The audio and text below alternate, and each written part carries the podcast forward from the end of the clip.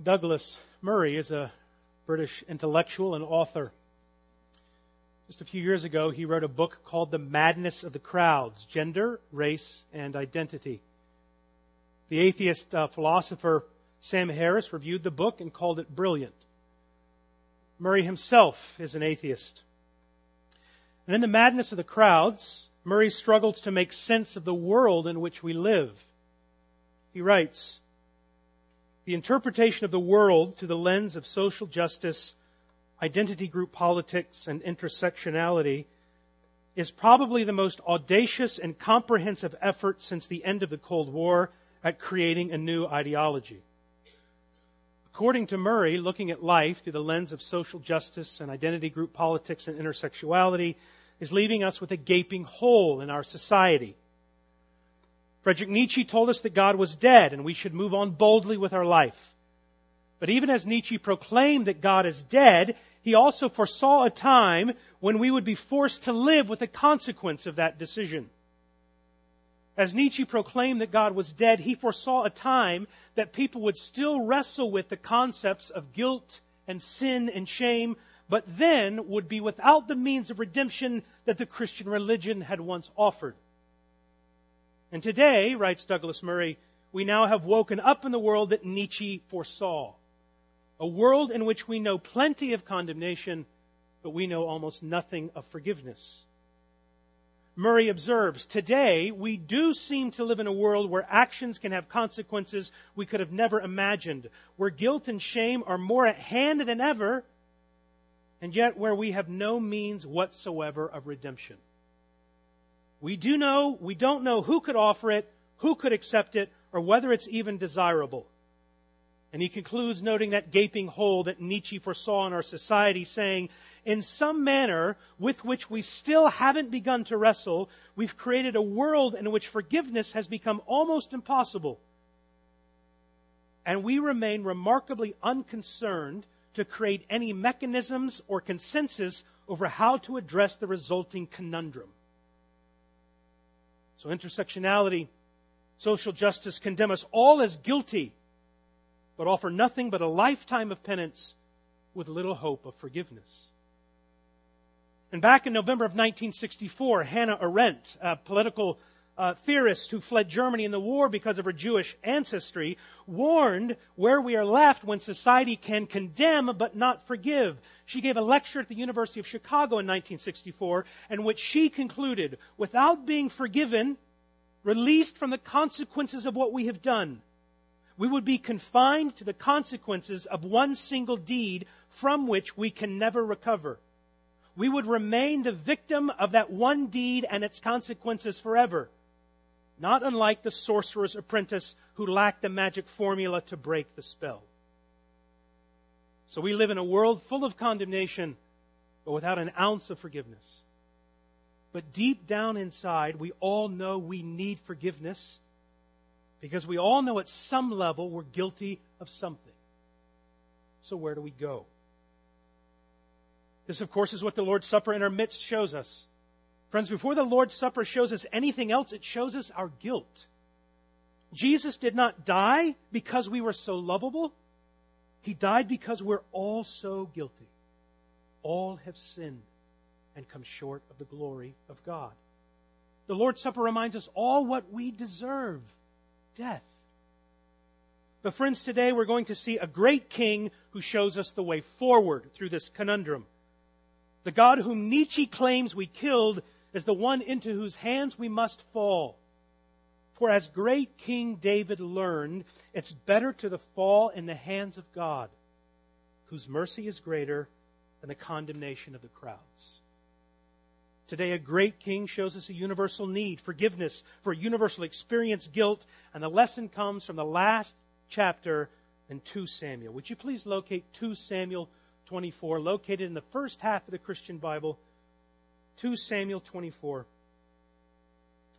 As the story of First and Second Samuel ends, as King David is going to remove his robes, take off his crown, lay his scepter down on the throne, and then walk off the stage, the divine author wants us to see the great need of Israel then and the need of everyone today. Friends, all of us need forgiveness for our wrongs and, an absolution of guilt. And our guilt, we said last week, the secular psychologist tells us, our guilt goes off like a snooze alarm in our head that won't shut off. And we need something, someone to help us that society no longer has the resources for, forgiveness. And that's what we'll see today, the wrath of God averted and the forgiveness of God enjoyed. And that too is what the Lord's Supper reminds us of, that Jesus offered his life in our place for the consequences of our wrongdoings. The condemnation of the Lord's Supper will give way this morning to the comfort of the Lord's Supper for all those who know the Lord. From this table, you hear the words that Nathan spoke to David, "The Lord has put away your sin, and you shall not die." For a final time, remember the purposeful arrangement of these final four chapters of Second Samuel. This well-ordered epilogue reprises all of the major melodies that played throughout the drama. The outer chapters, twenty-one and twenty-four, open and close the same way. And the final four chapters open and close with a good God rightly angered by Israel's injustice, leaving them with a glaring need of atonement. And in the middle is David, the royal figure surrounded by his mighty men as he comes to the end. And you can summarize the need, we said last week, you can summarize the need by a melody that's been playing throughout the book of Samuel. What can wash away my sin? That's the melody playing throughout the book that's played a final time as the chapter ends. Today we're going to answer that. Last week we pointed out this, this play, this drama in Second Samuel twenty-four progresses in four acts. We saw the sovereignty of the sovereign, that moved into the sin of the census, that gave way to the confession of the king. And this morning we'll look at the propitiation of the plague. What will a good God do in the face of injustice? We'll finish the story, you in Second Samuel twenty-four. We're going to begin by, by recovering the confession of the king in verses fourteen to seventeen, and then end with the propitiation of the plague. plague. So here in the sovereignty of God, an unspecified sin leads to David's sin, and now the king turns to the only place any of us can turn. Let's read Second Samuel twenty-four, verses fourteen, to the end of the chapter. This is what Holy Scripture says. Then David said to Gad, "I am in great distress. Let us fall into the hands of the Lord, for his mercy is great. But let me not fall into the hand of a man." So the Lord sent a pestilence on Israel from the morning until the appointed time.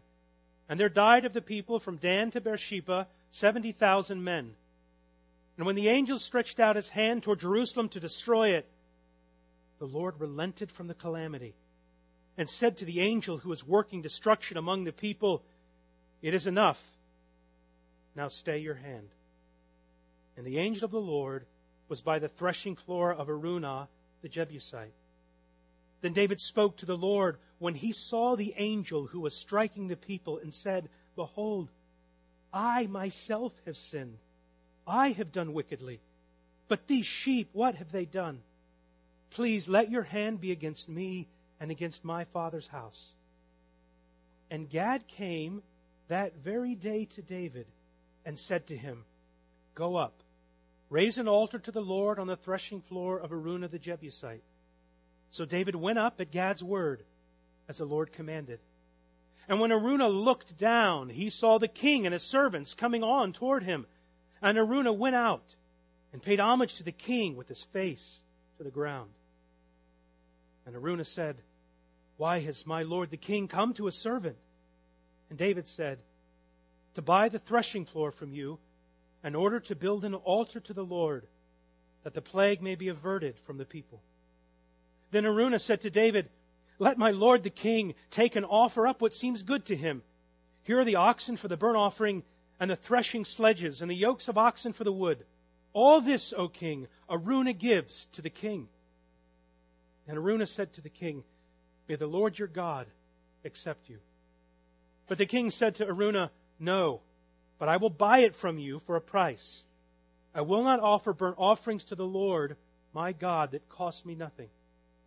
So David brought the threshing, bought the threshing floor and the oxen for fifty shekels of silver. And David built there an altar to the Lord and offered burnt offerings and peace offerings.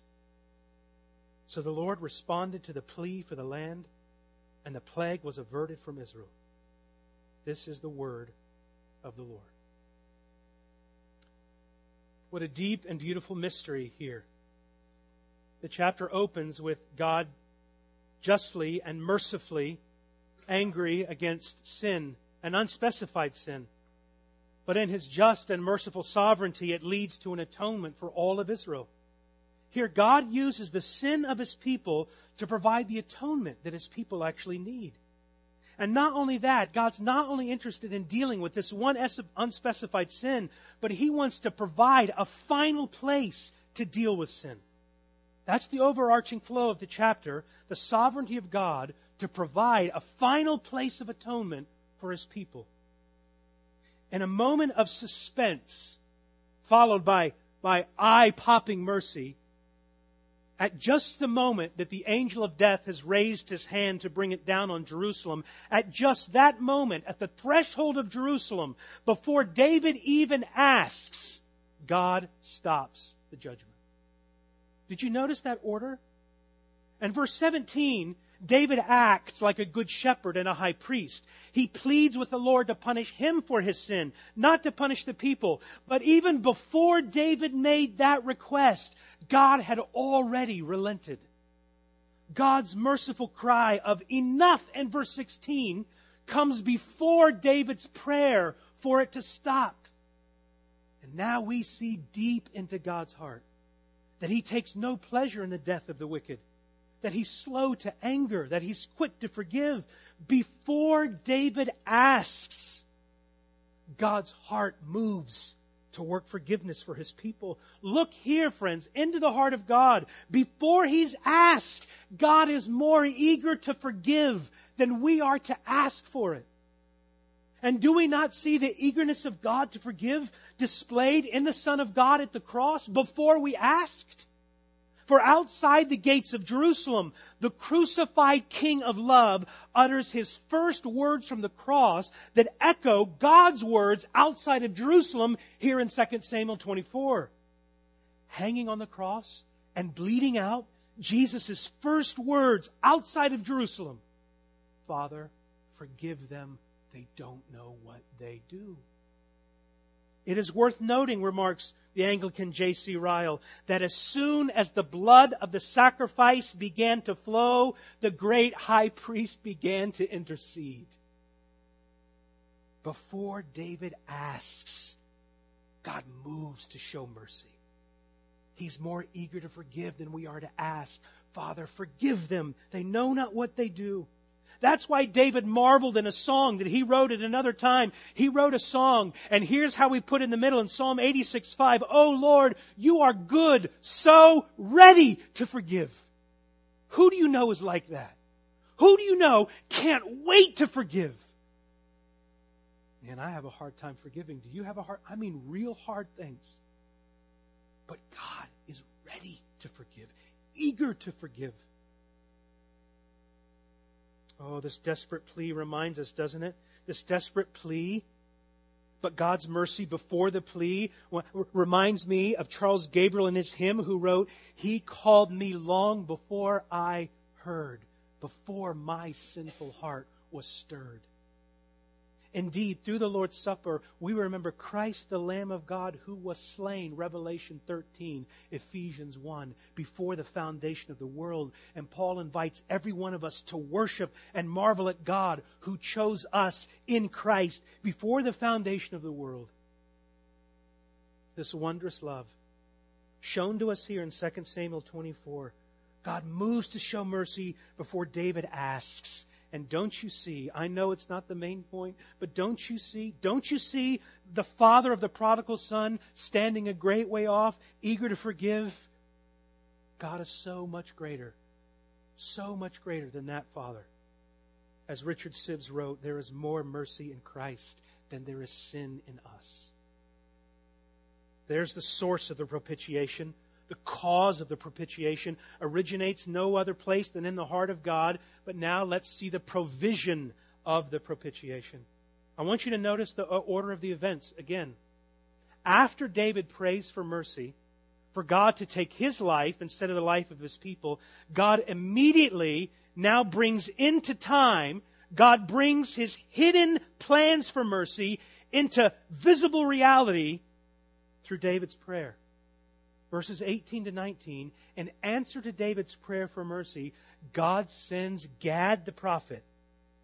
And Gad the prophet is going to make provision for David's plea. And Gad came that day. The day David prayed, Gad came to David and said, "Go raise an altar up to the Lord on the threshing floor." So while David can cry out to God for mercy, David cannot provide mercy for himself. Only God can provide what David needs. As great as David is, he's the king after all. He's not great enough to atone his wrongs. And friend, your work can't atone for your wrongs. Your marriage can't atone for your wrongs. Your feeling sorry can't atone for your wrongs. David couldn't atone for his wrongs as the king, and neither can we. But it doesn't stop us from trying. We all try in lots of ways to make up for our failures in some way. We can overpromise to atone for our wrongs. I'll never get angry again. I'll never do that again. Someone else says that we, we paint over our guilt. We whitewash our guilt. We paint over the stain of our conscience and tell ourselves it really wasn't that bad. Or closely related, like Adam in the garden who blamed his wife, we shift the blame. In some way we say, it wasn't really my fault. If you only knew how I grew up, you'd understand why I do that. We even engage in self-pity and self-loathing to right our wrongs. And the logic of self-pity, it feels good because it feels like repentance, but it's not. It's something like this. I will show everyone how terrible I feel. I'll show everybody what I did was wrong by how terrible I feel. And when people see how sorry I am, they'll do two things. They'll either leave me alone or they'll feel so sorry for me, they'll say what I did wasn't really that bad. You're being too hard on yourself. If I beat myself up enough for how I acted, people will leave me alone or they'll tell me, stop, it's okay. And whitewashing our guilt, we, we tell ourselves it's no big deal. And self-loathing, we feel so bad about it until somebody else will tell us it's not that big of a deal. But while self-pity feels like repentance, it's not. Tim Keller, a beloved Presbyterian minister in New York who recently passed away, used to say to New Yorkers that the use of self-hating contrition as a way to be contrite for one's sins and the need of God's forgiveness is as much a proud denial that you don't need His help as actually saying it. They're both forms of self-righteousness, both ways of self-atonement. How do you atone for your wrongs? Overwork, overpromising, not that big of a deal, self-pity, shifting responsibility. They're all forms of self-atonement, trying to be our own boss, trying to be our own broker, to act as our own savior. But what the scene is showing you, if you have eyes to see, that only God can provide the mercy that we know that we need. All for sin could not atone. Thou must save, and thou alone. That's the old hymn. Rock of ages, cleft for me, let me hide myself in thee. So God is not only the source of the propitiation, God is the only one who can provide it. And when you take the bread and the cup today, beloved, it's an act, a repeated act of deep self-renunciation that you are saying again, as you said when you first trusted Christ, I renounce all efforts to save myself. I renounce all efforts to forgive myself. I take this bread and this cup and I say, with my brothers and sisters, thou must save and thou alone. But from the, the cause of the propitiation and to the provision of it, I want you to think now of the place that it happens. God provides the place. Three times the divine playwright of the passage tells us where this is to happen. David may choose his sin, but he's not going to choose the place of his forgiveness. God's grace would plan it all. 'Tis mine but to believe. Three times. Look at the end of verse sixteen. Then again at the end of verse eighteen. Finally in verse twenty-one. David is told three times to go by the threshing floor of Araunah the Jebusite. And on that threshing floor of this Jebusite man, he's to build an altar. Three times. Why this place? I want to think at it for three, three angles. Practically speaking, the threshing floor now will provide a perfect spot for an altar and a sacrifice. A threshing floor would be a wide open area where you dried the wheat that you had harvested. And then after the grain dries out that you laid on the floor, you crush it, you pound it in some way with a tool called a threshing sledge mentioned here. And in the middle of the threshing floor was often a large rectangular flat rock surface on which you threw the wheat to dry. So as David buys this threshing place, a large open area in the middle is a large flat rock upon which he can build an altar. It's a practical location. But it's not only practical, it's strategic.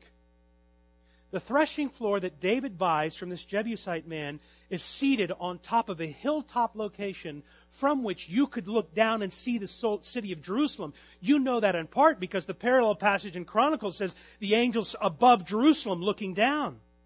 We also know that because in verse nineteen we're told David goes up to the threshing floor and Araunah looks down as David comes up. So here's this practical location, this strategic location that's overlooking this hilltop, that's overlooking Jerusalem. And it's at this very spot, overlooking Jerusalem, the apple of God's eye, the heartbeat of his heart, that God's merciful hand had stayed the angel's sword of judgment at this very spot. It's also the property of a man named Araunah the Jebusite. Who are the Jebusites? Well, they were the former inhabitants of Jerusalem that this place now overlooks before King David had conquered the city and then dislocated its inhabitants back in Second Samuel five. And not only that, the Jebusites were a remnant of the Canaanites whom Israel was to drive out under Joshua. But he never finally did. So now, here's the threshing floor of a former Canaanite, one of those Jebusites whom God kings, God's king had finally displaced from Jerusalem. And it's this place that God's king purchases at a great cost. And therefore it takes on now a deeply symbolic meaning. It's practical, it's strategic, but it now takes on a deeply symbolic meaning, and it's symbolically placed literally, but literarily at the end of the book, symbolically. What's happening? Well, in verse twenty, Araunah, this Jebusite Canaanite, one of those former enemies of God, now bows face down, and he pays homage to God's Messiah King. What a moment in the story. Jebusites, Philistines, and others, throughout the story, they had been opposing God's Messiah King. But now in verse twenty-two and twenty-three, this Jebusite is not only down in his face in a worshipful posture, but he gladly surrenders everything that he has to the king. It's a moment in history in Samuel as the story ends. It's a preview. As the story ends, it's a preview of the end of all history and a literal but symbolic event. Here are those nations, in a sense, former enemies, bowing in homage, in full surrender to Messiah's, God's King. And it all happens at the place of atonement where God's wrath is averted. God's enemies and God's people are being made right with God's King. But more than that, more than any of those reasons, this now becomes a deeply theological location. A sacred location. We have sacred locations in our national history in America. Wherever you're from, you, you probably have them too. So if somebody would launch a campaign in front of the Alamo, nobody would miss that. If you launched a campaign along some marker along the Freedom Trail in Boston, or you set up your initial campaign in front of the Boston Harbor uh, Tea Party Museum, uh, no one would miss the connection. Something significant is going on that you chose to do that there. What are you saying about yourself? Well, that's what's happening with this altar being built at this location by God's command. You know what else happened at this place? This is when you'd have to read the biblical context. You'd have to read the literary context. Next to these verses in Second Samuel twenty-four, explaining the location where this threshold is, where David builds an altar, next to verse sixteen and eighteen and twenty-one, you should write Second Chronicles three, verse one. And Second Chronicles three, verse one, here's what we are told. The place that the Lord appeared to David at the threshing floor of the Jebusite was also known as Mount Moriah. Great day. In other words, God's mercy, His provision, the place He wanted this atoning sacrifice to happen in Second Samuel twenty-four is on the same place where something significant happened just like it. Mount Moriah is the very place where God stopped Abraham. Picture it in your mind. The text is graphic. As Abraham raised the knife, at that very moment God said, enough. And in the place of Isaac, God provided a sacrifice. That was Mount Moriah. And now this is going to happen again here at the same location where Abraham once lifted up his knife. David sees the angel of the Lord lifting up a sword. And at just the same moment when God's judgment is about to come down, God says enough, and He provides a place for a sacrifice. In both cases, God ends the impending death with a sacrifice. Death is averted by a sacrifice once again on Mount Moriah. You see, it's no accident. This is no happenstance. Out of all the locations God could have commanded David to buy and build an altar, think of that. Of all the places God could have commanded that to happen, He commanded Gad to go tell David to go to that threshing floor, which just so happens to be Mount Moriah. Oh, why? God chose Mount Moriah as the place that David would build this altar because He wants people to know that you can fall into the hands of a merciful God. At Mount Moriah, God is holy. And He's also merciful. The same thing, the same place. And from this location, we not only look backward to Mount Moriah, but now we need to look forward, because guess what else happens on this very site going forward? We mentioned First Chronicles twenty-one and twenty-two as the parallel account that harmonizes this. And in First Chronicles twenty-two, here's what David says about this spot. Then David said, here, on the threshing floor shall the house of the Lord God, here the altar of burnt offering shall be built for all Israel. David said, here, the temple that God won't let me build, but here I can build the altar, and the temple will be right here.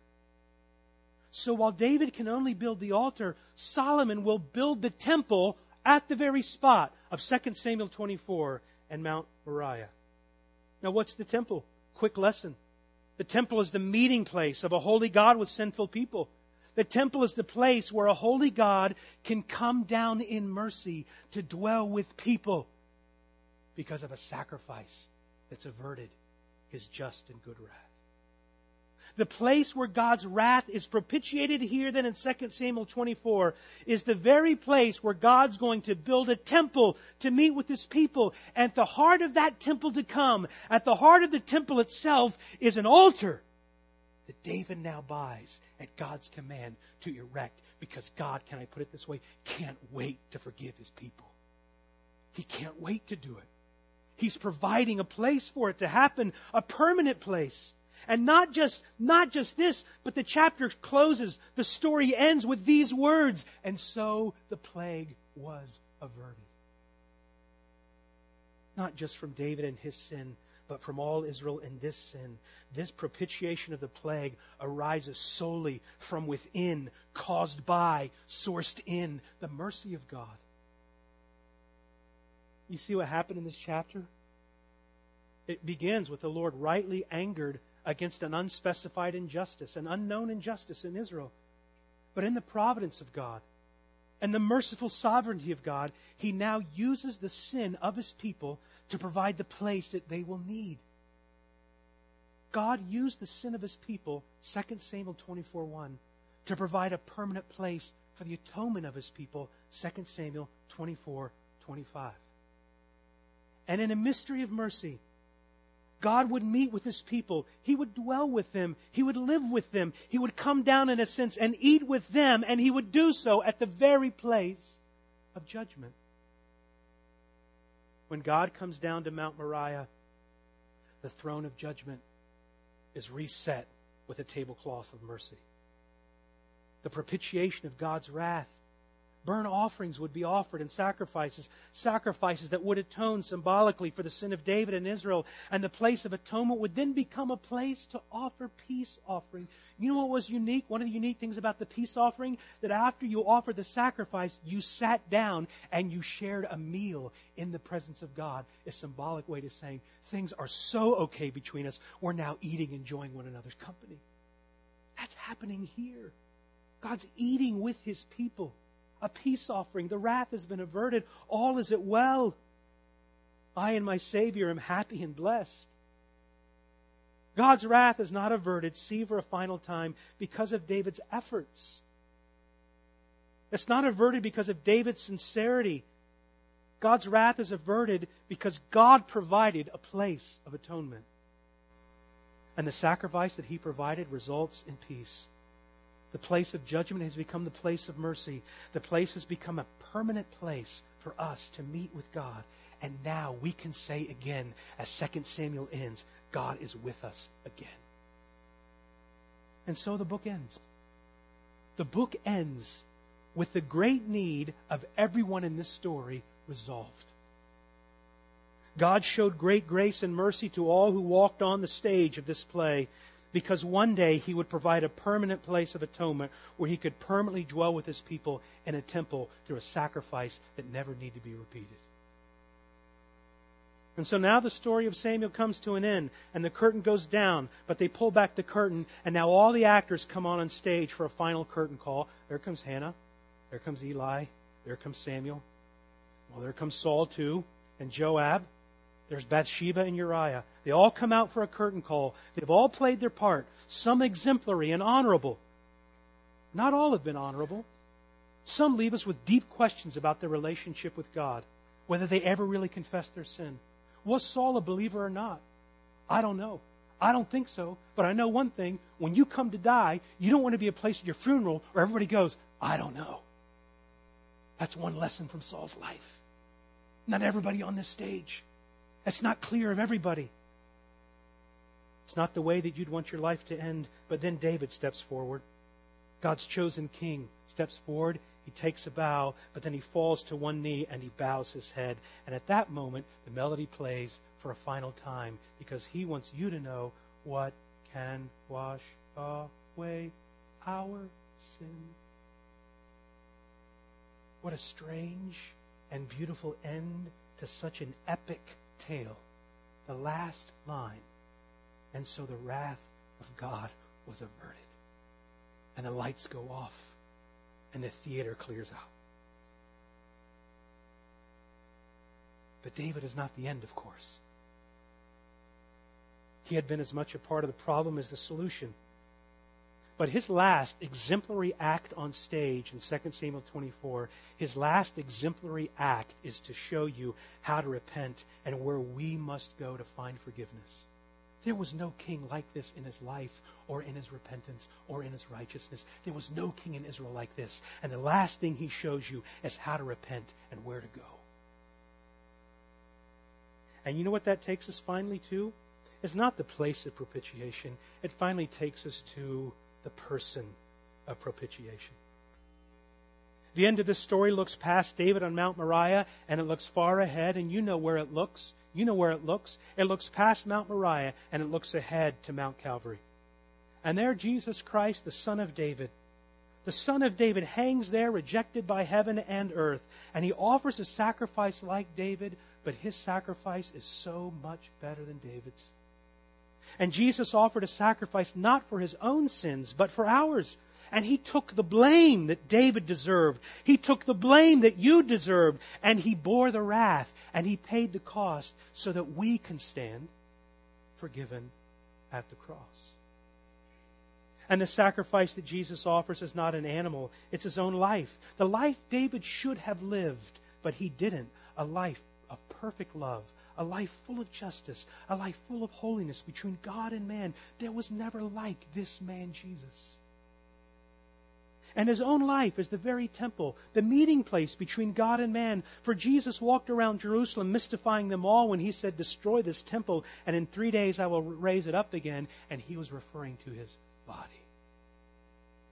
Oh, the scene in Second Samuel twenty-four, where God provides a permanent place of atonement to avert his wrath, and the mercy of the temple finds its final fulfillment in Jesus. Not simply the place of God's atonement, but the person of God's atonement. You know, in this epilogue, David shows us, he shows that he's a king in Second Samuel twenty-one. He shows us that he's a prophet in twenty-two and twenty-three. He shows us he's a priest in Second Samuel twenty-four as the story comes together. But at the cross, Jesus, the Son of David, fulfills what David was in part. Jesus is God's perfect king, his most faithful prophet, sacrificial king, the very place that God meets sinners, the very person in whom and through whom he makes atonement. And the only place, the only place, the only person you can deal with to deal with deal with the wrong in your life, the only thing you can do is to bow like this Jebusite man named Araunah. The only thing you can do is to bow before Jesus, God's king.